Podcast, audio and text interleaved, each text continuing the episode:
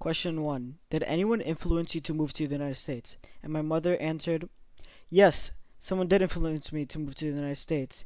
It was my sister that had been living there for about two years, and she was telling me over the phone about how many opportunities it gave her and how much opportunities it would give me. So after doing some research, I decided that I wanted to move to the United States for the better being of me and my family.